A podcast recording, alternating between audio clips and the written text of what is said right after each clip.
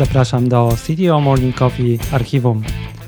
To są nagrania spotkań prowadzonych na Twitter Spaces przez Sebastiana Gębskiego, Wojtka Ptaka i mnie, Tomka Onyszko. Rozmawiamy o technologii, karierze i wszystkim dookoła Technical Leadership. Jeżeli słuchasz nas jako podcast, zasubskrybuj nas na swojej ulubionej platformie, a jeżeli jesteś na Apple Podcast albo Spotify, pamiętaj, aby wyrazić swoją opinię i przekazać nam komentarz. Te nagrania są niecenzurowane, nieedytowane, prezentujemy Ci je tak, jak zostały nagrane. Możesz ten znaleźć na www.ctomorning.coffee i zapisać się na powiadomienia o kolejnych spotkaniach. A teraz po prostu zapraszam.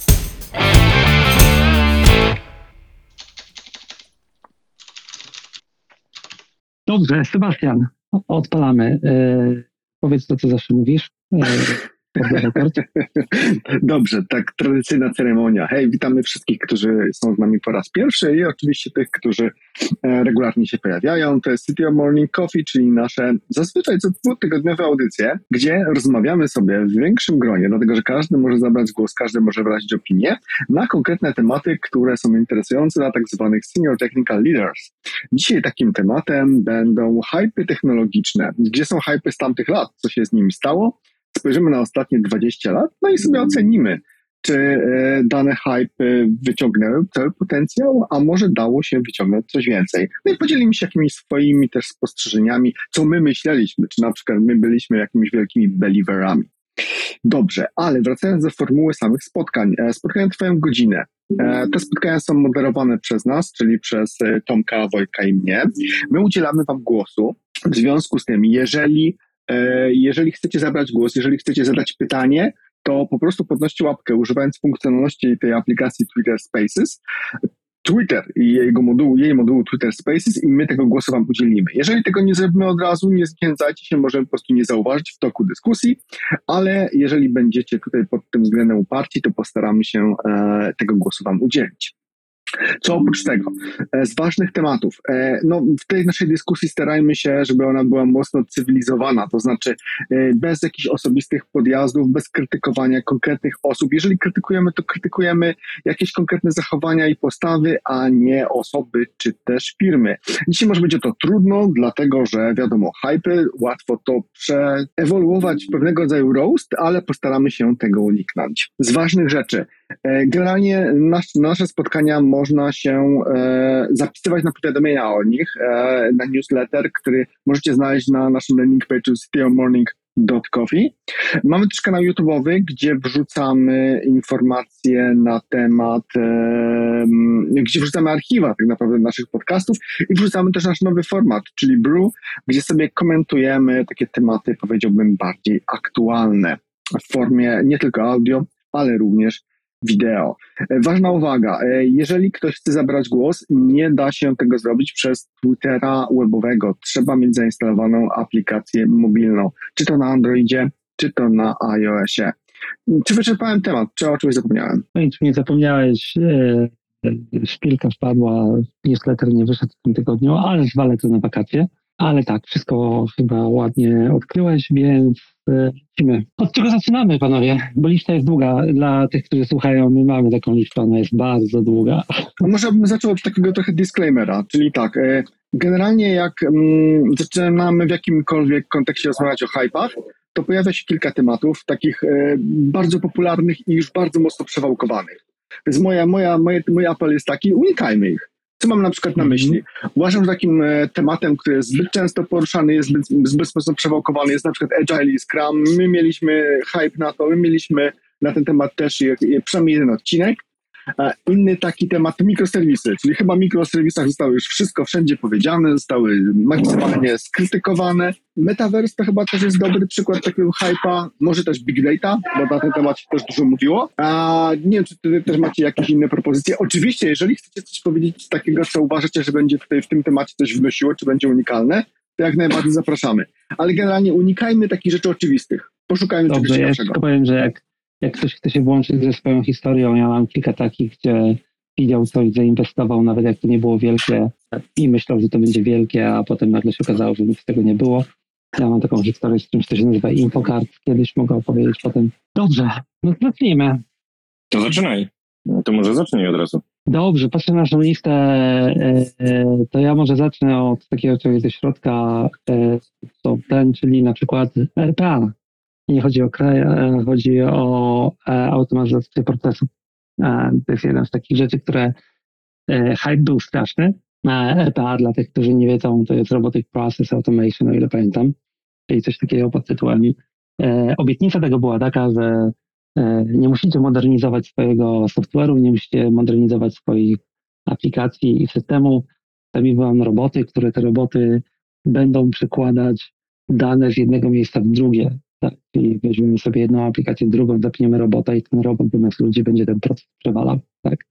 No to hype był straszny, nie wiem, się zaczął 3-4 lata temu, nawet nie, nie, nie popatrzyłem na dane. Dlaczego od tego zacząłem? E, bo ja widziałem po prostu inwestycje, które w to szły straszne.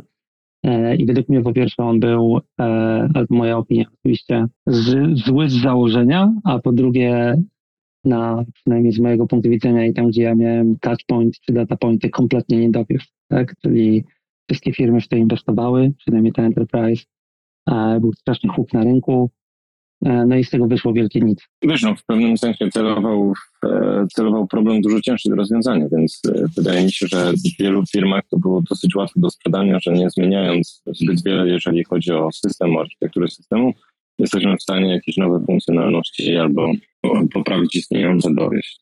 Więc faktycznie ja e, chyba nawet wcześniej, jakieś 5-6 lat temu już e, widziałem bardzo wysoki hype e, na konferencjach. To masz rację, że to się pojawiło takie e, e, bardzo często i bardzo gęsto.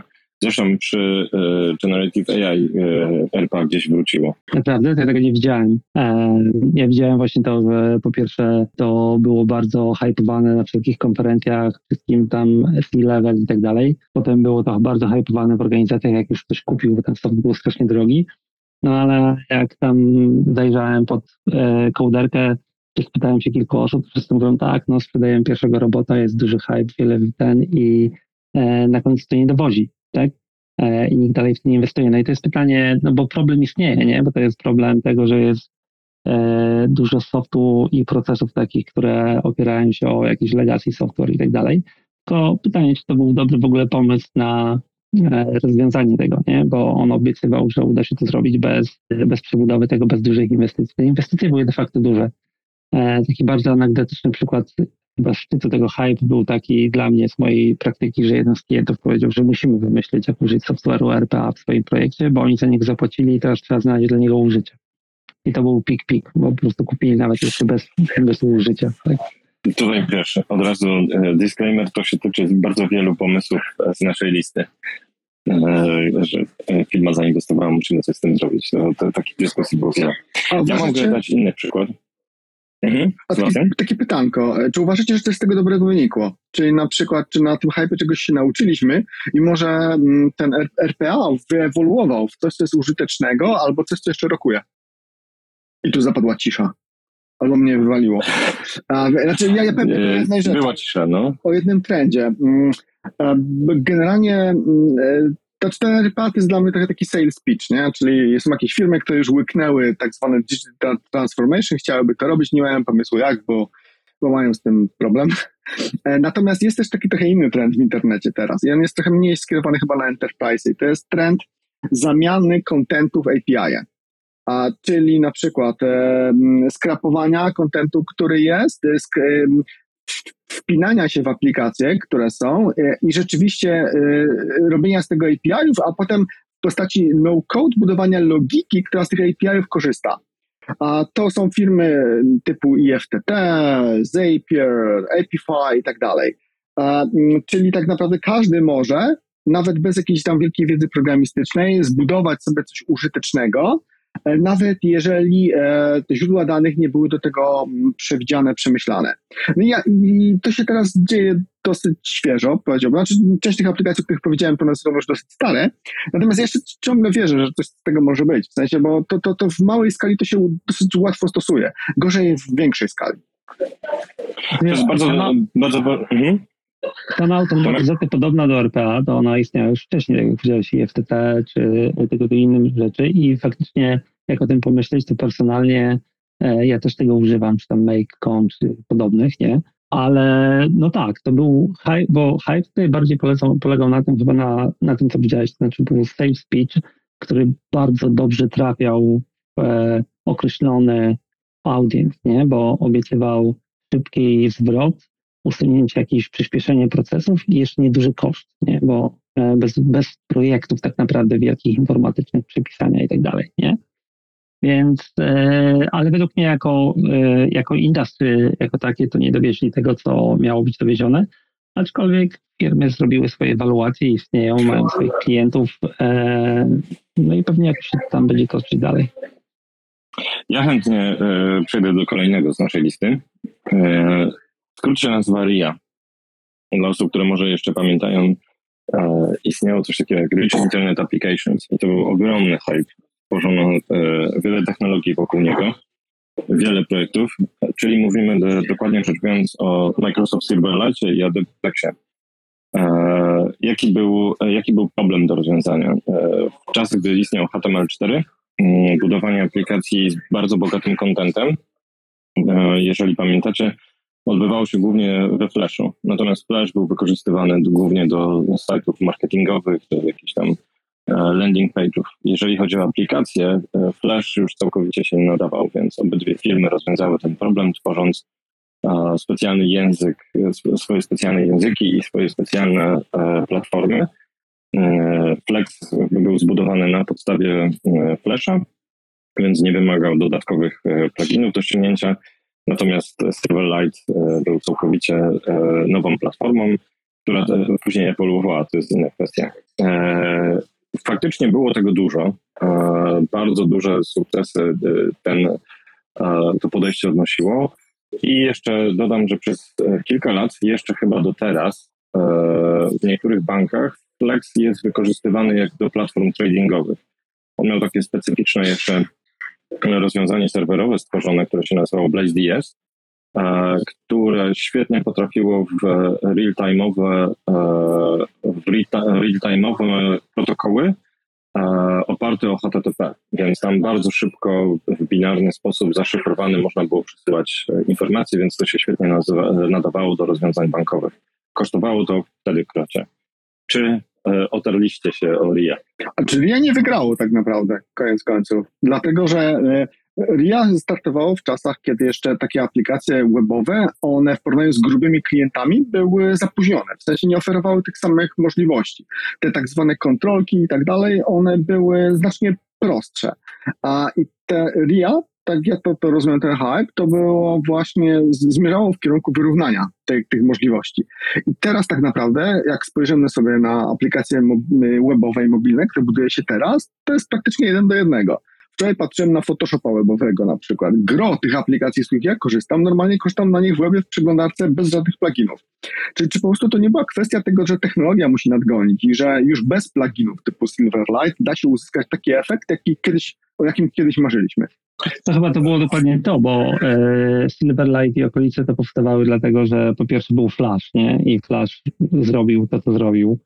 E, i, i E, to trochę był też catch-up, ale faktycznie to wtedy było tak, że wtedy web nie dowodził jeszcze, nie? No i były aplikacje desktopowe i po prostu dla mnie było podejście pod tytułem to przynieśmy desktop, czy dostarczymy ten sam user experience, tylko na webie. Tylko to było ciężkie jak szlak, nie? To już pomijając ten development i tak dalej, ale to było ciężkie w używaniu. Ja Silverlight to miałem kilka zdarzeń i to nigdy nie było dobre.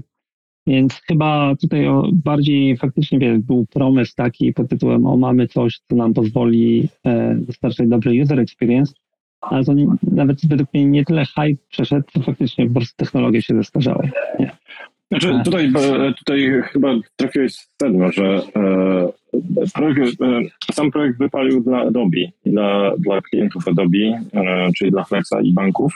To bardzo bardzo mocno e, się odniosło echem, bo wszystkie, wszystkie banki swoje platformy tworzyły we Flexie jeszcze do niedawna, dopóki był Flash wspomagany, to pewnie ściągaliście tak naprawdę aplikację Flexową.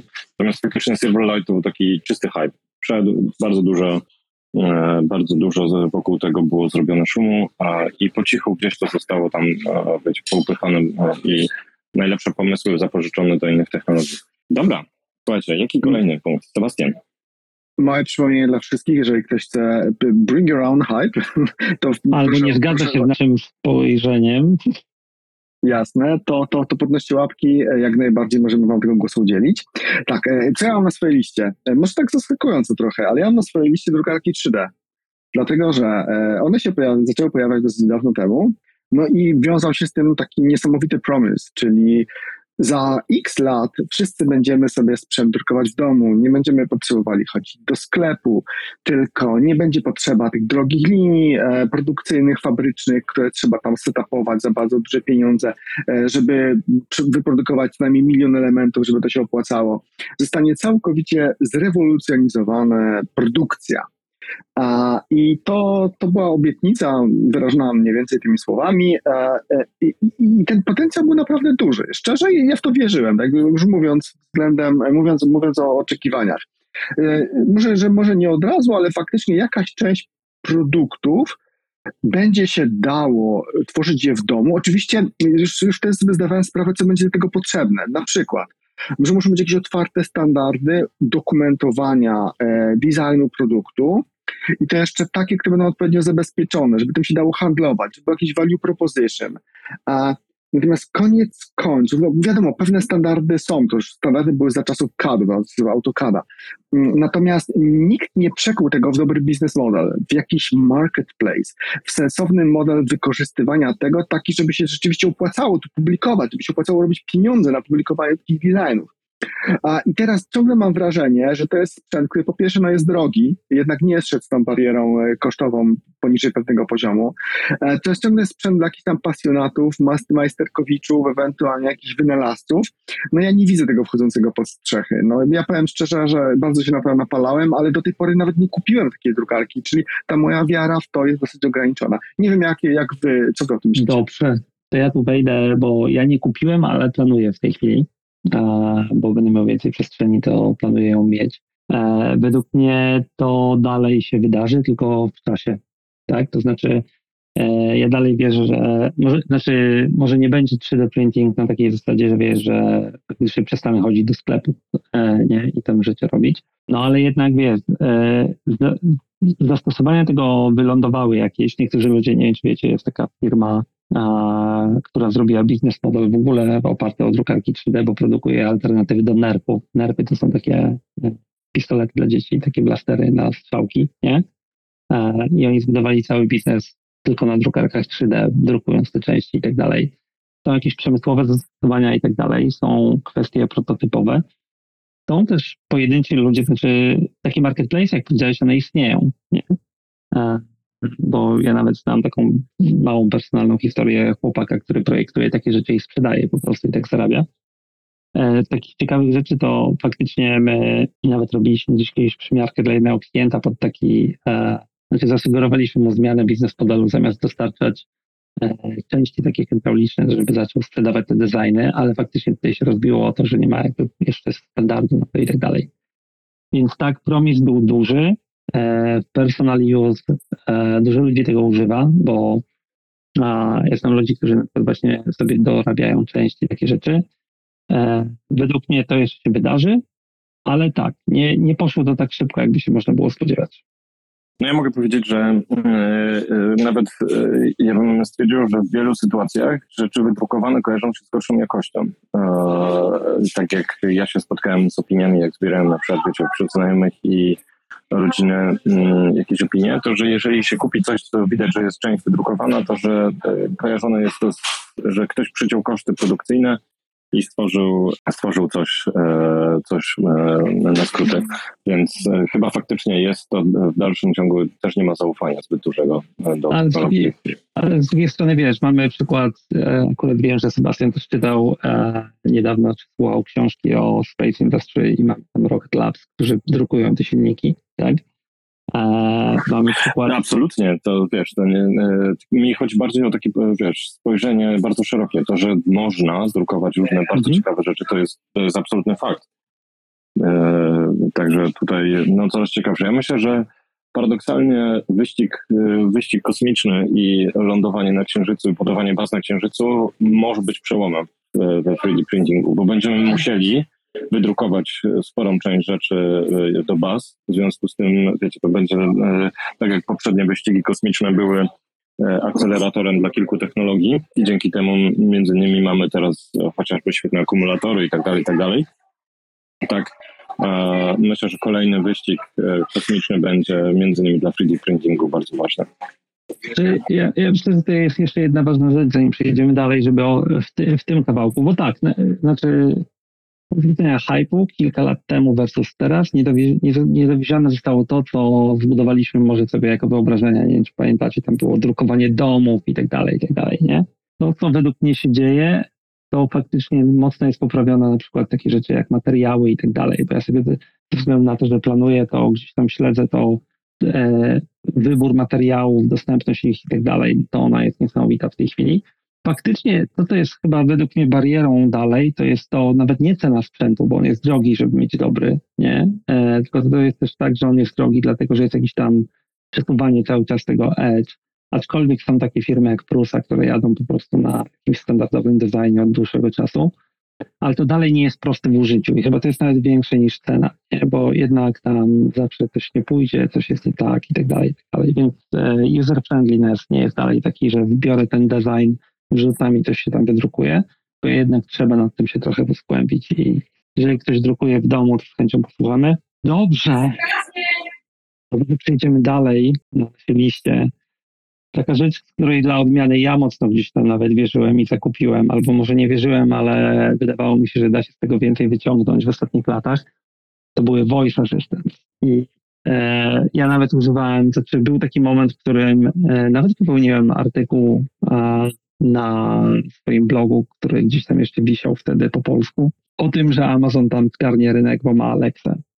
E, I że Alexa jest tym interfejsem, w którym e, który przykryje inne interfejsy. E, no i to się nie wydarzyło, tak? Znaczy te voice assistants działają do niektórych rzeczy, ale nie poszło to w tą stronę, w którą miało iść, tak? Bo voice assistant miał nam pozwolić bukować rzeczy, robić zakupy, to akurat Alexa potrafi robić inne rzeczy, a na końcu się okazało, że są w miarę proste use cases, które po jakimś czasie generalnie stają się nudne. E, da się tego używać do dyktowania, do zlecania jakichś prostych rzeczy telefonu, telefonowi, Apple nie dowiózł strasznie według mnie z Siri, miał head start i ten, ale generalnie to zostało dowiezione, to nie poszło. Microsoft się z tego wycofał e, prawie kompletnie. Aczkolwiek w tej chwili podejrzewam, że na bazie LLM, GenAI i tak dalej one trochę wrócą, ale versus to, co było kilka lat temu obiecywane, to nie zostało dowiezione. Moja Alexa stoi w szafie wyłączona i chyba od roku. Działałem w ten sposób, że nie miałem jakichś wielkich oczekiwań i nawet nie wierzyłem, że, że to będzie jakiś wielki sukces. E, dlaczego? Dlatego, że ten kontekst mówiony, słuchany, on jest zbyt ubogi. Dla mnie to miałoby sens. Jest taka grupa urządzeń, akurat nie mam takiego, ale to jest chyba tam echo display czy coś takiego, że e, asystent na przykład odpowiada na Twoje pytanie, ale kiedy odpowiada i prezentuje Ci na przykład jakieś opcje, to pokazuje je też na ekranie. Albo bez tego, no ludzie, bardzo dużo ludzi jest wzrokowcami. Więc zrobienie jakiegoś zamówienia tylko i wyłącznie w formie mówionej, tak naprawdę, bez jakiejś prezentacji, summary, bez ogarnięcia wzrokiem, na przykład podsumowania tego zamówienia, e, to się nie sprawdzi. Ludzie nie mają takiego zaufania nawet do własnej pamięci czy do własnego skupienia. A więc e, ja też ciągle, znaczy ja ciągle używam gdzieś tam Alexy, ale ja używam do bardzo prostych case'ów, typu właśnie, nie wiem, odpal mi listę ze Spotify'a, albo włącz mi audiobooka, albo to, nie wiem, o której zacznie padać. Natomiast e, nigdy nie wierzyłem, że sam taki voice assistant będzie w stanie robić coś jakoś znacznie więcej. Teraz uważam, że i tak będzie space na kolejny hype w tym temacie, dlatego że jak pojawi się ten kolejny wave asystentów już e, powered by mm, LLMs, to rzeczywiście te konwersacje będą ciekawsze, te konwersacje będą, powiedziałbym, e, głębsze, więc myślę, że znowu będzie takie lekkie zachłyśnięcie się tym tematem, ale tak koniec końców to wynik prawdopodobnie będzie ten sam. Tylko w tej na która teraz, w tej, tej fali, która teraz jest związana z LLM, właśnie się dzieje, Sebastian, to co powiedziałeś, nie? czyli generalnie jest voice jako input, a output i akcje przeważnie są jednak na komputerze, na jakimś displayu i tak dalej, tak? Ja to, gdzie widziałem potencjał na e, voice, to jest e, przejęcie i, i, teraz znowu, teraz e, modele LLM to przejmują, e, albo interfejsy o nie oparte, bo to było miejsce na przejęcie interakcji, na przykład w kwestii search, nie? typu znajdź mi coś tam i tak dalej. No i tak, najlepszym faktycznie outcome'em byłoby i wyślij mi to na komputer, nie?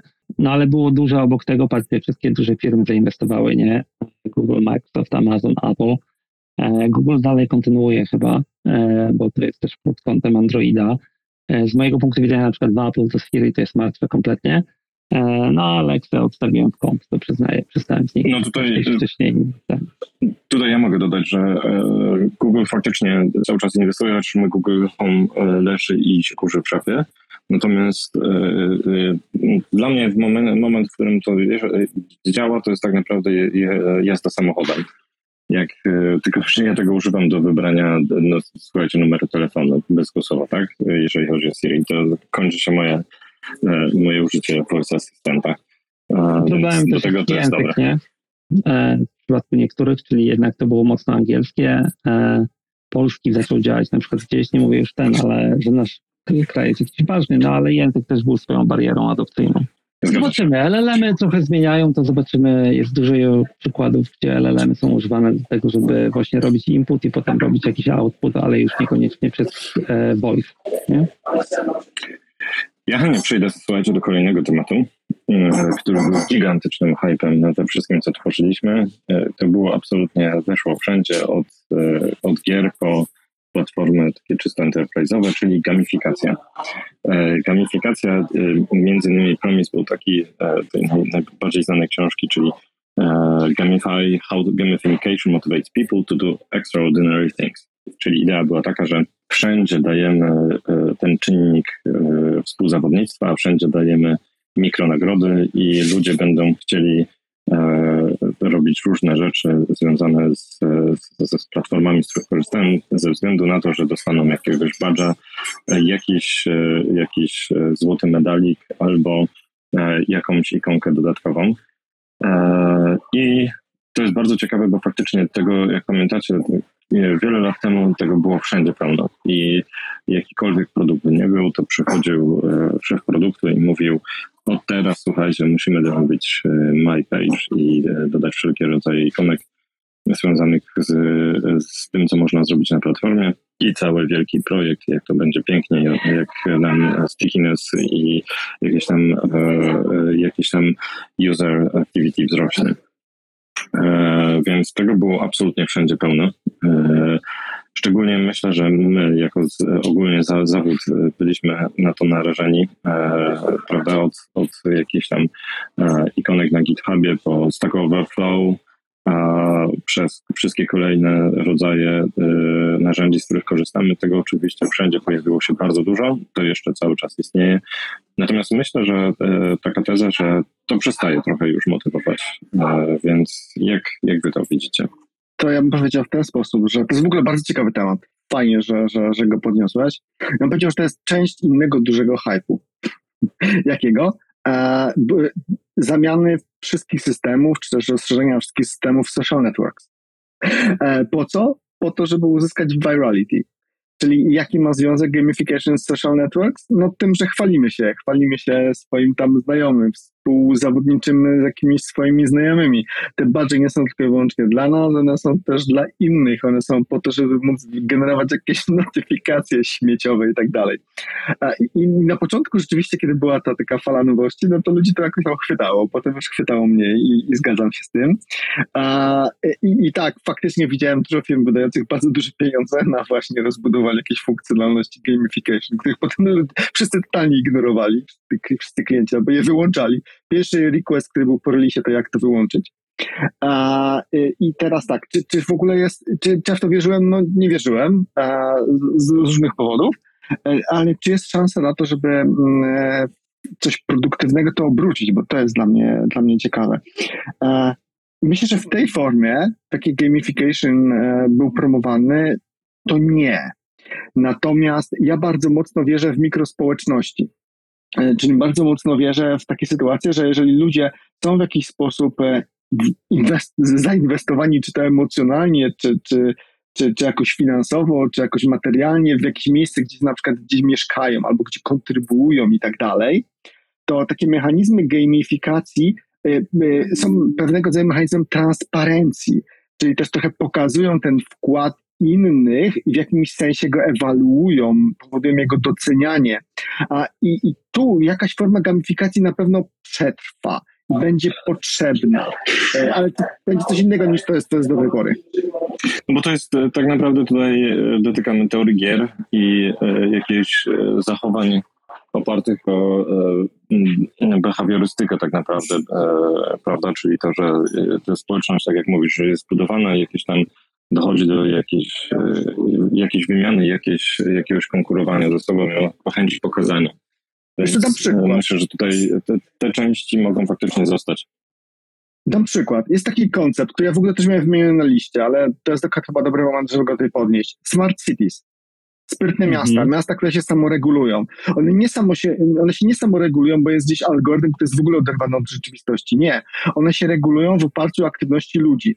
Czyli przykładowo, ludzie, którzy na przykład coś kontrybują, coś robią dla miasta, na przykład, nie wiem, dojeżdżają komunikacją miejską, w związku z tym zmniejszają korki, to oni na przykład dostają jakiś benefit na, nie wiem, darmowe godziny parkingowe, jak już potrzebują gdzieś zaparkować. Albo do, dostają możliwość wjazdu do centrum miasta, bo w ogóle w centrum miasta normalnie nie można parkować, no ale skoro już ktoś tyle a tyle przejeździ autobusem, to z tego algorytmu, który pilnuje pewnego rodzaju kruchej równowagi, dostaje jakieś punkty, dzięki którym będzie w tym centrum parkować Google. Więc czy jest to pewnego rodzaju gamifikacja? No, no moim zdaniem tak. Natomiast to jest właśnie taka gamifikacja, która służy transparencji, kontroli, transparencji, bo te reguły są względem wszystkich takie same, równe.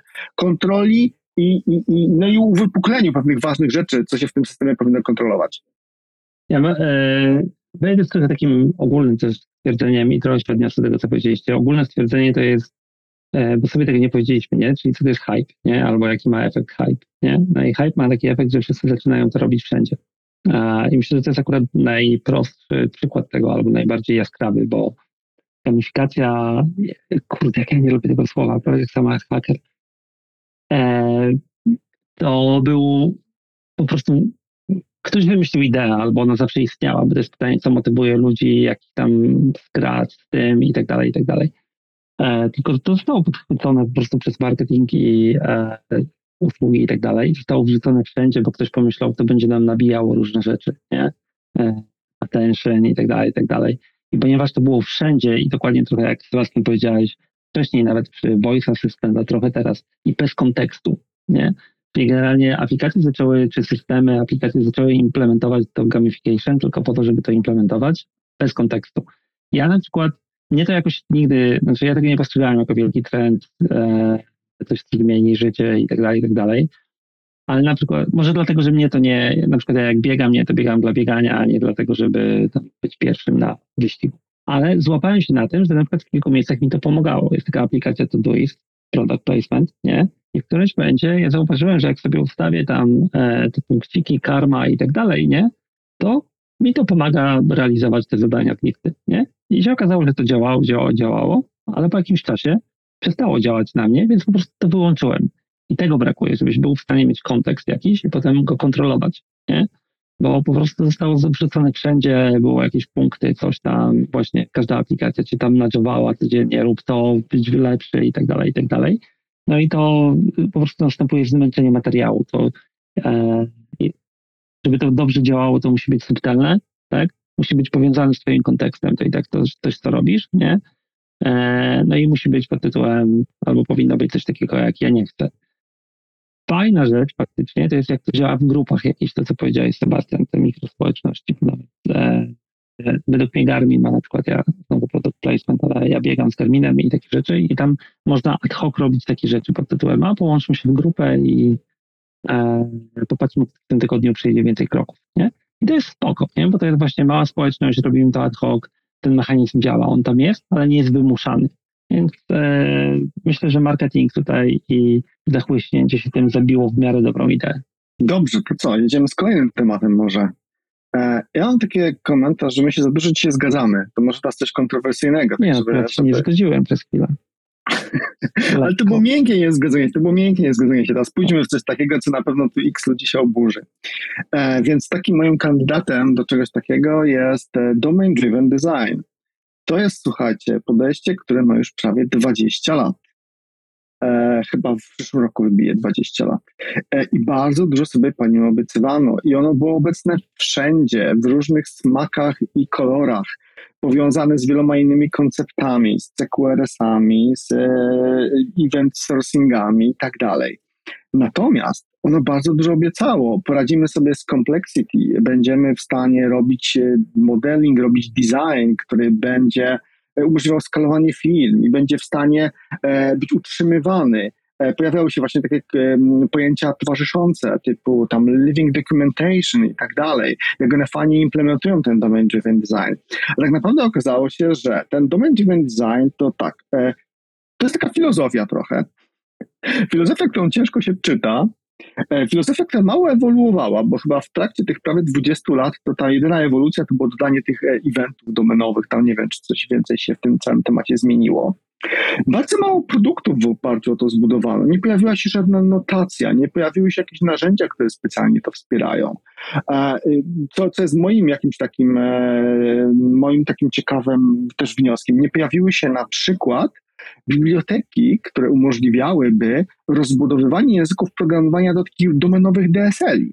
Czyli na przykład, jeżeli y, mam takie pojęcie y, usługi, jeżeli mam takie pojęcie jakiegoś modułu, a mój język programowania tego nie wspiera i mogę sobie wymyślić jakieś dowolne inne pojęcie, ale to pojęcie jest ważne, kiedy definiuję design czegoś, to powinienem być w stanie je osadzić w kodzie, żeby jeżeli potem zmieniam to, ten byt, tą na przykład usługę, to, to wiem, gdzie ona jest, żeby zapewnić to mapowanie modelu do kodu.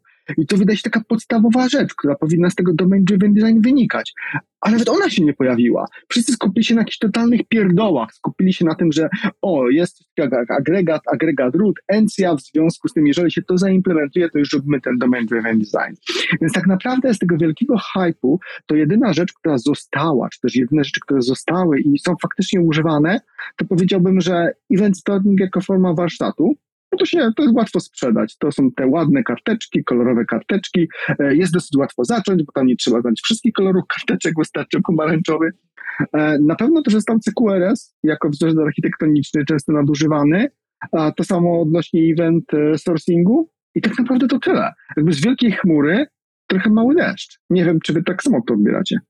Ale no, tutaj widzę kilka osób, które można zaprosić do dyskusji, natomiast ja powiem tak, że to jest bardzo ciekawe, bo mm, e, faktycznie pracując z domain driven design, ja mogę powiedzieć, że e, to jest jeszcze, dochodzi jeszcze jeden ciekawy, e, ciekawy aspekt, na który nie zwróciłeś uwagi. Mianowicie mm, domain driven design był i jest bardzo na pewno propagowany przez Microsoft, więc wiele ciekawych artykułów znajdziemy na MSDN-ie. Mm, to jest pierwsza rzecz, którą e, chciałbym tutaj dodać do tego, co powiedziałeś. Druga rzecz, mm, dla osób, które e, są praktykami DDD, e, mogą zauważyć, że społeczność w Polsce jest na bardzo wysokim poziomie.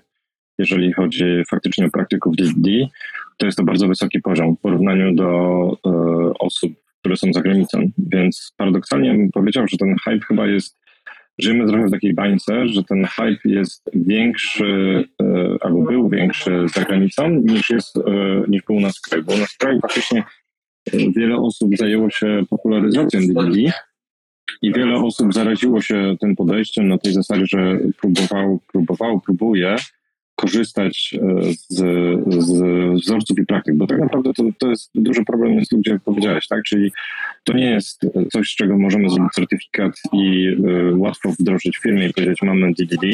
To jest zestaw bardzo dużych, y, bardzo duży zestaw praktyk i, i tuli i wzorców, które można stosować i tak naprawdę trzeba, powinno się stosować od zarządzania produktem po samą implementację. Więc chyba trudność polega na, e, na, na szerokim wachlarzu tych umiejętności, które trzeba opanować.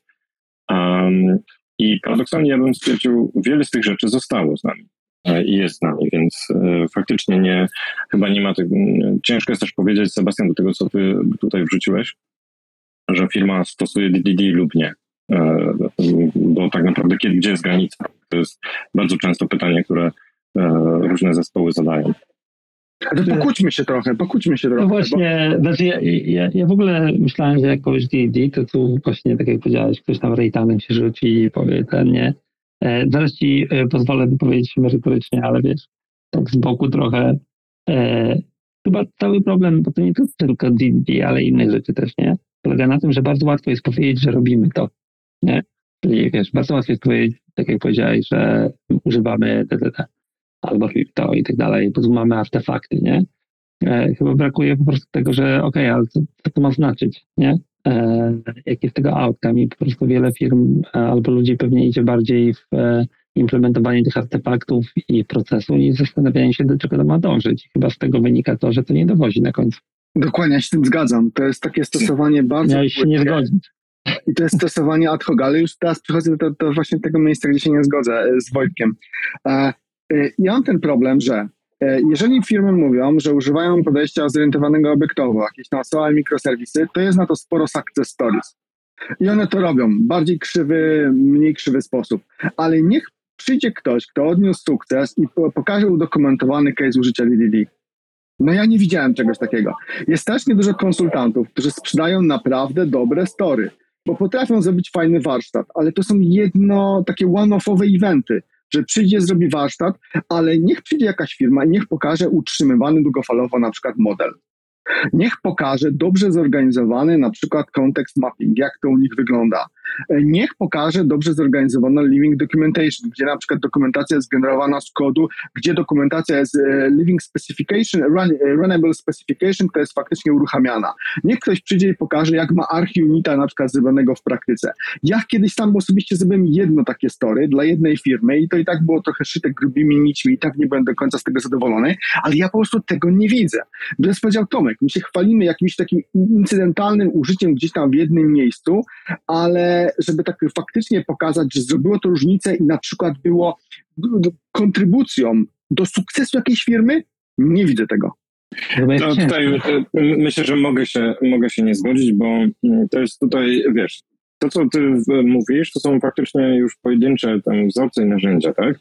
I e, według mnie, jeżeli ktoś otarł się o domain driven design, e, jako lider będzie tak naprawdę umiejętnie wybierał z tego toolboxu całego elementy, które wie, że zespołowi pozwolą lepiej dowieść dany produkt. E, więc e, wiesz, teraz to jest to pytanie, które ja zadałem. Gdzie jest granica stosowania DDD, a gdzie nie jest? Od którego momentu jesteś w stanie powiedzieć? Czy jeżeli, tak jak mówisz, zbudujesz jeden język e, z zespołem i zrobisz ten event story na przykład, to czy już robisz DDD, czy nie?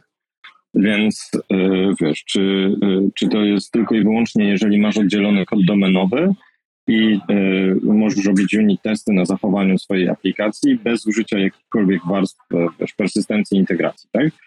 Więc tutaj myślę, że duży problem sama społeczność, sama społeczność też mogła spowodować, że to jest tak szeroki wachlarz podejścia, że to jest e, trochę, ja bym tutaj wrzucił łyżkę dziegciu do naszego, do naszego programistycznego podwórka, że tak naprawdę wiele taki, tego typu praktyk możemy zaliczyć, tak? E, e, cały Extreme Programming jest bardzo podobny, tak? My jego też mieliśmy na liście. Więc kiedy, kiedy stosuję Extreme Programming, a kiedy nie? Czy jak robię TDD i pair programming, to już robię to na Extreme Programming, czy nie? Więc to jest, dla mnie jest bardzo podobne. Natomiast e, faktycznie może to, wiem, wiem, że mamy odcinek e, o DDD na, e, i pewnie XP też na liście, więc e, naszych odcinków, więc możemy, e, możemy zaparkować temat i myślę, że na pewno nie jednego gościa jeszcze tutaj zaprosimy w tym temacie. Dobra, Sebastian. Chyba kluczem, to, chyba kluczem do tego e, ja tylko tak to zepnę klamrą. Chyba kluczem do tego jest to, że łatwo jest mówić, że to robimy, trudno jest robić e, i trudno jest po prostu powiedzieć, co to znaczy, że to robimy. I to dotyczy tak samo agile i innych rzeczy, tak? A, że po prostu... I trudno jest to utrzymać, to jest też tak. taka rzecz. Dobrze, chyba ja jestem w kolejce e, w naszym round robin i ja sobie tu przygotowałem Tak, naszą końcówkę coś, co e, może faktycznie kogoś... Ja serio, jak, jak Sebastian powiedział, że poruszy DDD, to e, myślałem, że ktoś się odezwie, a, ale widocznie nikt tego nie używa. To ja wrzucę taki hype sprzed lat i dalej, i, e, który nazywa się IoT. E, trochę Sebastian miał, e, zaczął z tym, albo zahaczył, mówiąc o Smart City, tak? IoT e, to było story i dalej jest, e, już teraz mniej, ale kilka lat temu to było to, tak? E, ja osobiście robiłem wizję IoT, użycia IoT w, e, e, porcie, robiłem wizję dla budynków, robiłem wizję dla lotniska, to zostało zrobione, ale nie przeze mnie. Trakowania pasażerów w oparciu o beacony, mieliśmy mieć sensory, wszystko zatopione i tak dalej, tak? Na końcu to się okazało, to się okazało, że po pierwsze nie działa e, tak, jakbyśmy chcieli, tak? Czyli jak ktoś e, trochę w to poszedł albo siedział w tym, to wie, że kończy się to dziesiątką tysięcy aplikacji, które nie potrafią ze sobą działać. Nie ma dobrych standardów a, i jest to ciężkie jak cholera, bo wydaje mi się, że tutaj jest trochę tak, że e, IoT zaczęło promować, zaczęli promować ludzie od softu, a, a potem się okazało, że to jest hardware i robienie hardware'u jest ciężkie i zajmuje lata. I ten hype był też według mnie częściowo albo nawet bardzo napędzony przez operatorów telco, e, którzy widzieli w tym swoją przyszłość, de facto dalej widzą, ale e, jej tam nie ma za bardzo, przynajmniej dla nich, tak? Więc e, IoT było masywnym takim, pamiętamy wszyscy te właśnie konferencje Smart City i tak dalej, e, masywnym ruchem, który gdzieś się tam nie wydarzył, aczkolwiek właśnie teraz widać trochę taki renesans albo inaczej, e, niektóre, niektóre rzeczy zaczynają się wydarzyć, na przykład sieć Amazona w Stanach, która pozwala na przykład rozwiązywać problem ostatniej mili, albo e, właśnie firmy, które się wyspecjalizowały i zaczęły usuwać bariery i na przykład robią konkretne e, iteracje, tylko versus to, co było zapowiedziane, e, to dużo się nie wydarzyło. Nie? Czyli nie mam w tej chwili tutaj smart urządzeń dookoła, które e, ze sobą współpracują, dostarczają te informacje, o których Sebastian mówił, tak? Czyli e, parkometr mówi, że parkuje, mój samochód potrafi się z tym skomunikować i tak dalej, i tak dalej, i tak dalej. Tego nie ma, są jednostkowe przykłady, które są po prostu patch i to nie działa ze sobą. Ale operatorzy y, mm, telco dalej mówią, że 5G to rozwiąże. To jest dużo anegdot, długo by o tym rozmawiać. E, Tak, jedyne chyba device'y, które tutaj gdzieś się otarłem w, w takim domowym zastosowaniu, to są te, które są oparte na tym web Bluetoothie, czyli kolorowe żarówki, to chyba nic więcej. Ja też miałem e, dawno temu już takie historie, że jeszcze kiedy mieszkałem w Krakowie, była chyba tam idea wsadzenia bikona w każde drzewo w parku Jordana. Zawsze zastanawiałem, po jakiego grzyba, po co. Nie mogłem tego zrozumieć. Myślę, że tak naprawdę z tego hype'a to już nic nie będzie. A, I dlaczego nic nie będzie? Dlatego, że się pojawiły inne technologie, na przykład takiego rozpoznawania obrazu, też nie pojawiły, może rozwinęły, e, które rozwiązują te, dokładnie te same problemy. I już nie ma potrzeby robienia takiego wewnętrznego GPS-a. Być może nie ma takiej potrzeby. E, Znaczy, IoT całkowicie nie umrze, bo ono jest mega potrzebne, ale w bardzo specyficznych, bardzo drogich, industrialnych scenariuszach. Magazyny, fabryki i tak dalej, ale to nie będzie masowa adopcja, to nie będzie Kowalski właśnie kupujący jakieś smart devices, które właśnie ze sobą w jakiś niemyszowy sposób gadają, chyba że rzeczywiście będziemy mieli jakąś taką rewolucję technologiczną, że będziemy mieli taki fog computing, że będziemy w stanie wstawiać w jakieś proste, m, małe rzeczy, których użytku codziennego, naprawdę dużą moc obliczeniową. I wtedy rzeczywiście taki fog computing, mesh computing e, w gigantycznej skali będzie możliwy. Wtedy to być może będzie miało szansę odpalić. Poza tym nie wierzę. Wiesz co, w to się dzieje, nie? Tylko w jest, e, znaczy, to też jest pewnie, jesteśmy, przyznam szczerze, pewnie trochę ignorantami. Dlaczego? Bo e, gdzie ja się pozbyłem złotej na temat IoT i nawet e, w firmie próbowaliśmy coś tam robić, ale ja po prostu zacząłem w to wchodzić i e, ciężkie jest, ciężki jest hardware i ciężkie jest spięcie hardware'u z czymkolwiek innym, e, ze względu na właśnie mnogość standardów i tak dalej, i tak dalej i zrozumienie specyfiki, tak? E, ja pamiętam, jak my przyszliśmy do jednej z fabryk i wiesz, roztoczyliśmy wizję IoT i tak dalej, nie? I tam wtedy pan nas zgasił, bo powiedział, e, panowie, ta linia wyłącza się na 4 godziny w roku, jak chcecie to wszystko podłączyć, nie?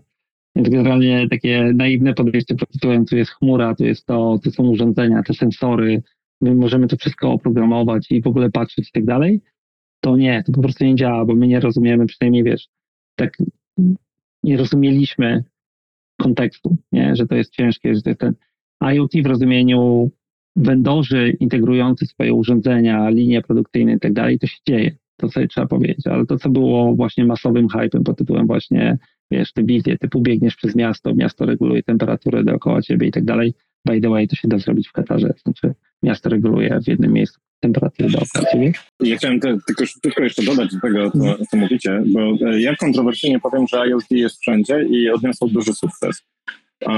I tak naprawdę e, informacji zbieranych o nas e, w tym Edge'u jest coraz więcej. Sam mówisz o, wiesz, tylko że patrzymy na IoT, tą klasyczną definicję IoT, chyba to jest duży problem. Natomiast wiecie, na przykład to, że mm, firmy zaczęły produkować i wynajmować produkty, powoduje to, że e, te produkty muszą być nafaszerowane IoT, bo musi być maintenance. O co mi chodzi? Jak wiecie, dawniej był engineering psucia, tak? Czyli, że po gwarancji, o, po określonym okresie dana rzecz się psuła, bo na tę firma zarabiała i to General Electric e, ma największe zasługi w latach 70. z tym. Natomiast to samo General Electric e, w tym momencie wypożycza na przykład w Stanach Zjednoczonych lokomotywy. I to jest bardzo duży biznes i e, oni się zorientowali, że oni sami nie umieją e, robić już lokomotyw, które się nie psują. Więc e, musieli sami wy, wypchać te lokomotywy elektroniką, która pozwala im na detekcję chociażby e, tego, jak coś się psuje, jak coś się zużywa, żeby e, od razu zapewnić maintenance produktów. A Tesla są... jest jednym wielkim IoT tak naprawdę. Tak, ale wiesz to, ale widzisz, to są, są przykłady, bo tutaj rozmawiamy, bo to, że to się dzieje, to tak, nie? Bo tutaj rozmawiamy, e, mamy taki kontekst versus hype, który był? Bo to, co dajesz przykłady, to tak, je na przykład, wiesz, e, wszyscy vendor chmury budowali tam rozwiązania pod IoT, jak je miało swoją chmurę, taką IoT, którą komuś tam opchnęli w tej chwili, albo dalej ją utrzymują. I te lokomotywy to był jeden z ich use case'ów, nie? ale oni rozumieli kontekst. To, to się dzieje dalej, wiesz, w fabrykach, nie? E, wiesz, takim naj, najlepszym przykładem IoT, takiego użytecznego, z którego ja korzystam codziennie, to jest ekosystem Apple'a, nie? W szczególności na przykład takie rzeczy jak AirTagi i tak dalej, i tak dalej. Specyficzny use case działa i tak dalej. Ale ta wizja, w której, wiesz, właśnie wszystko miało być smart, wszędzie mieliśmy mieć czujniki, te czujniki miały się komunikować, produkować data streamy i w ogóle to miało lądować na naszych okularach, E, to poszło nigdzie. Nie? No tak, no to, to też się psuje, czyli na przykład wiesz, sklepy wypchane czujnikami, e, to też był taki promis, tak jak tutaj Sebastian powiedział, e, te czujniki są wypierane tak naprawdę przez computer vision, tak, bo się okazuje, że mamy dużo prostszy sprzęt, który jest w stanie jak wiecie, są komputery, komputery edge'owe, które są wyposażone w bardzo mocne teraz procesory AI-owe i one tak naprawdę potrafią e, modele e, computer vision uruchamiać już e, tak naprawdę na czymś wielkości Arduino. Tak więc to już całkiem, całkiem sprytnie myślę, że będzie się dalej rozwijało w tym kierunku. Dobra, został nam jeden temat. Ja strasznie się łamię z Sebastian tutaj pomiędzy dwoma, o którym rozmawialiśmy, czyli NoSQL i Functional Programming. I ja bym powiedział, że obydwa są super smacznie kontrowersyjne. E, natomiast e, i chyba obydwa się nadają na dedykowane odcinki. Natomiast chyba wybiorę functional programming zgodnie e, z twoją, z twoją sugestią.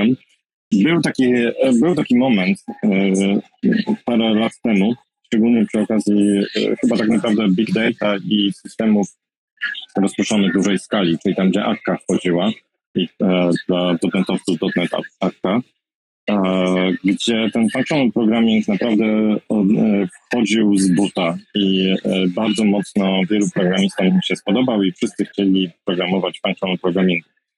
E, czyli rozmawiamy o językach programowania przede wszystkim takich jak Haskell, Erlang, Elixir, Clojure, F-Sharp, tutaj z uśmiechem, Scala i kilka jeszcze innych. No i e, jaki był promis, prawda? Czyli, że wracamy do podstaw e, matematycznych programowania, gdzie wchodzi nam cała teoria właśnie programowania funkcyjnego. To jest na osobny odcinek, możemy sobie to ładnie rozbić.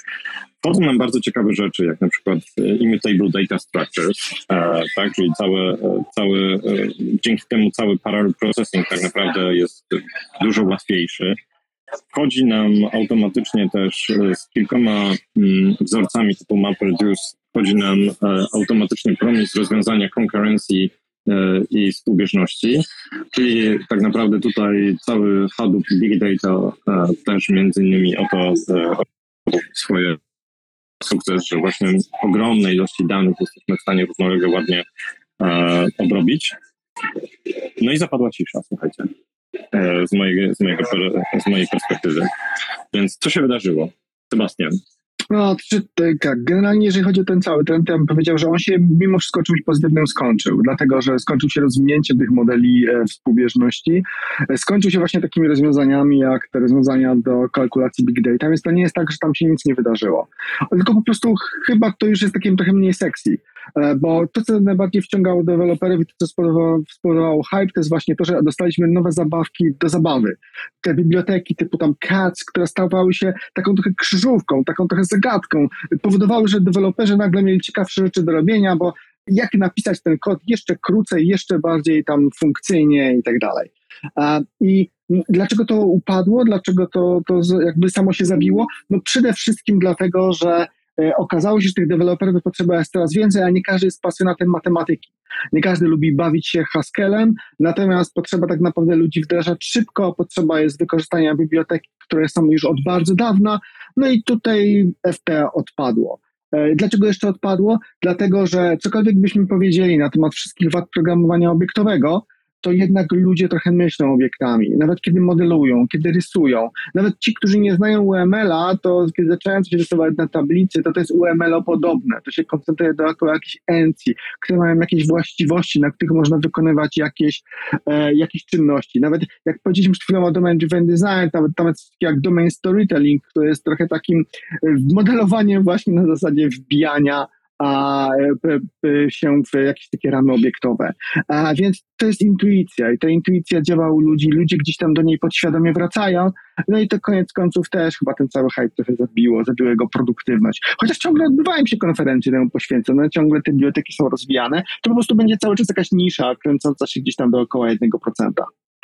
Ja bym dodał, że jeszcze no, nowoczesne języki programowe, znaczy no, nowoczesne, nowoczesne wersje klasycznych języków programowania bardzo mocno zapożyczyły wiele konceptów z functional programmingu, więc tak naprawdę e, wydaje mi się i tak, tak samo języki funkcyjne, e, bardzo wiele języków funkcyjnych przejęło też jakieś e, obiektowe standardy, więc tak naprawdę na dobry na dobrą sprawę.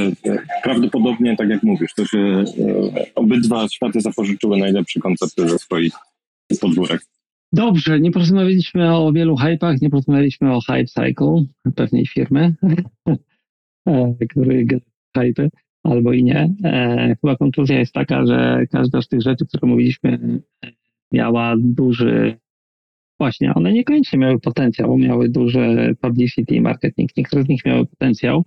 Ten potencjał gdzieś znikł, rozmył się i każda z nich funkcjonuje, tylko w o wiele mniejszej e, formie niż nasze oczekiwania, aczkolwiek mają jeszcze jakieś e, możliwości w przyszłości. Tak mi się wydaje. Ja chyba tak bym podsumował naszą dyskusję, słuchajcie, to że po tym, e, po tym e, hype cycle następuje ewolucja i ta ewolucja często e, jest w kierunkach, których na początku nie przewidywaliśmy. I z każdego tego hype'u coś dobrego się wydarzyło, tak na dobrą sprawę. Ja bym jeszcze powiedział, że najlepszy, najważniejszy hype, o którym należy wspomnieć, to jest hype na coś, co nazywa się City of Morning Brew, czyli nasze nowe odcinki, które nagrywamy również na wideo. Wczoraj pojawił się odcinek numer 4, więc dlatego warto o tym wspomnieć. Także wszystkim zachęcamy, abyście wbijali na kanał YouTube'owy, yy, oglądali, komentowali, a oczywiście subskrybowali, dzielili się tym. Póki co, dzięki wielkie za udział. Dzisiaj trochę bardziej cichy niż, niż zwykle. E, I co, słyszymy się już wkrótce. Wracamy do naszego standardowego e, trybu działania. Dokładnie, tak. X-Spaces, Ale o rebrandingu DX mówimy w Brew numer 4, więc zachęcam. Miłego dnia wszystkim, miłego weekendu. Miłego weekendu, trzymajcie się. Hej. Na razie też hej.